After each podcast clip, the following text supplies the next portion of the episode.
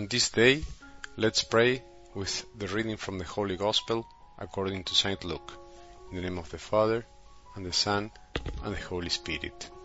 As they were proceeding on their journey, someone said to him, I will follow you wherever you go.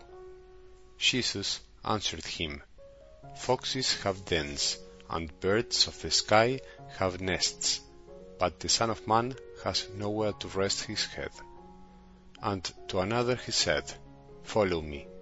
But he replied, Lord, let me go first and bury my father. But he answered him, Let the dead bury their dead, but you go and proclaim the kingdom of God. And another said, I will follow you, Lord, but first let me say farewell to my family at home. To him Jesus said, No one who sets a hand to the plow and looks to what was left behind is fit for the kingdom of God. The Gospel of the Lord.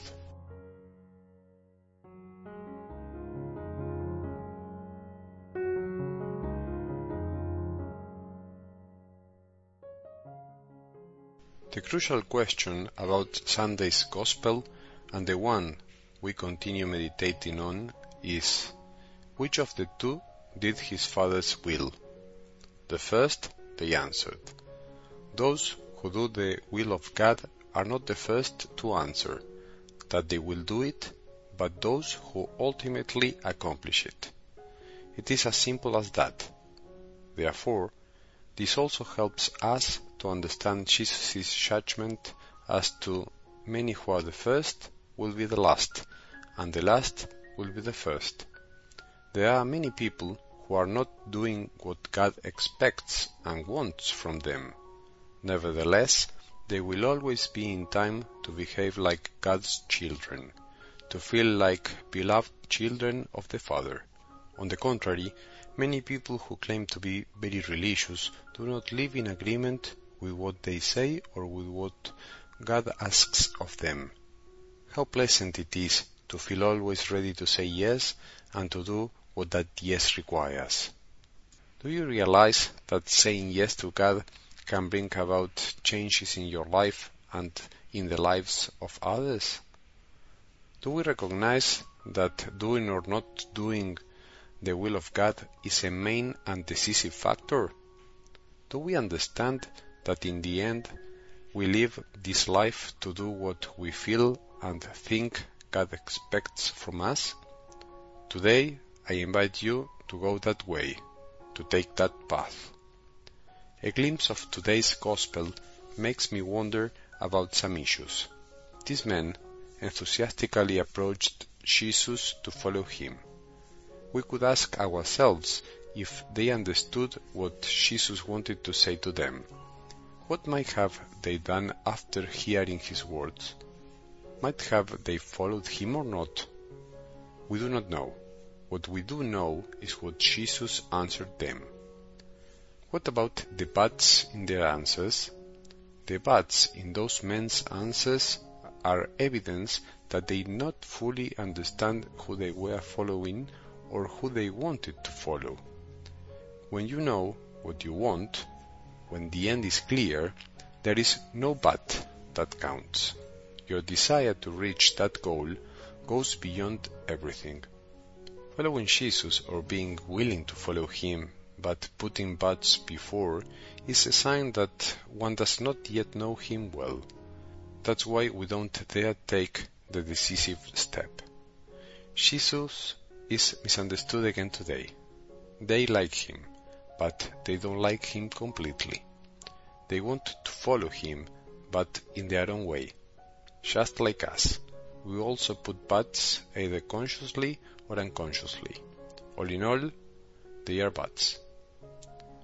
Jesus was not always understood and did not always make himself perfectly clear. He left the door open to the mystery and he did it fully consciously. We have to acknowledge that we aren't able to understand everything in order to start to understand at least a little.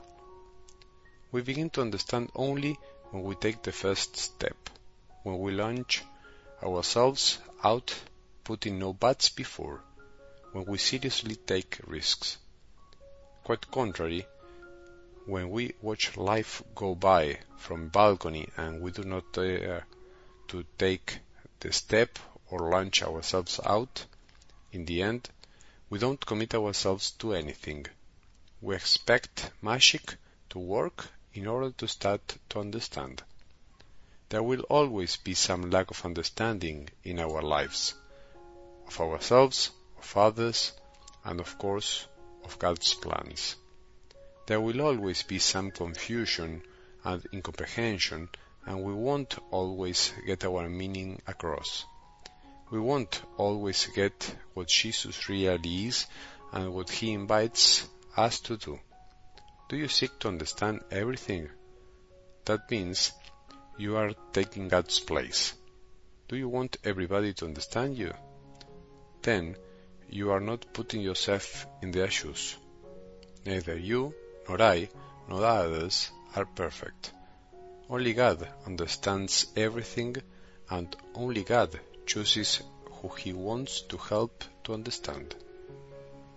Jesus invited these men and women and invites us all not to look back.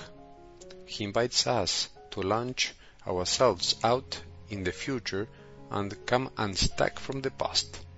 He invites us not to put anything before His love, not even our own families. He invites us not to wait for an ideal moment to love. He wants us to start loving now, today, without delay, with no laziness. Jesus encourages us not to search for human comfort in Him, but to search for surrender and love, even though they may sometimes come together with pain and misunderstanding. That's how we will find pure and true happiness. We can't pretend that we have everything under control. We mustn't be experts on faith.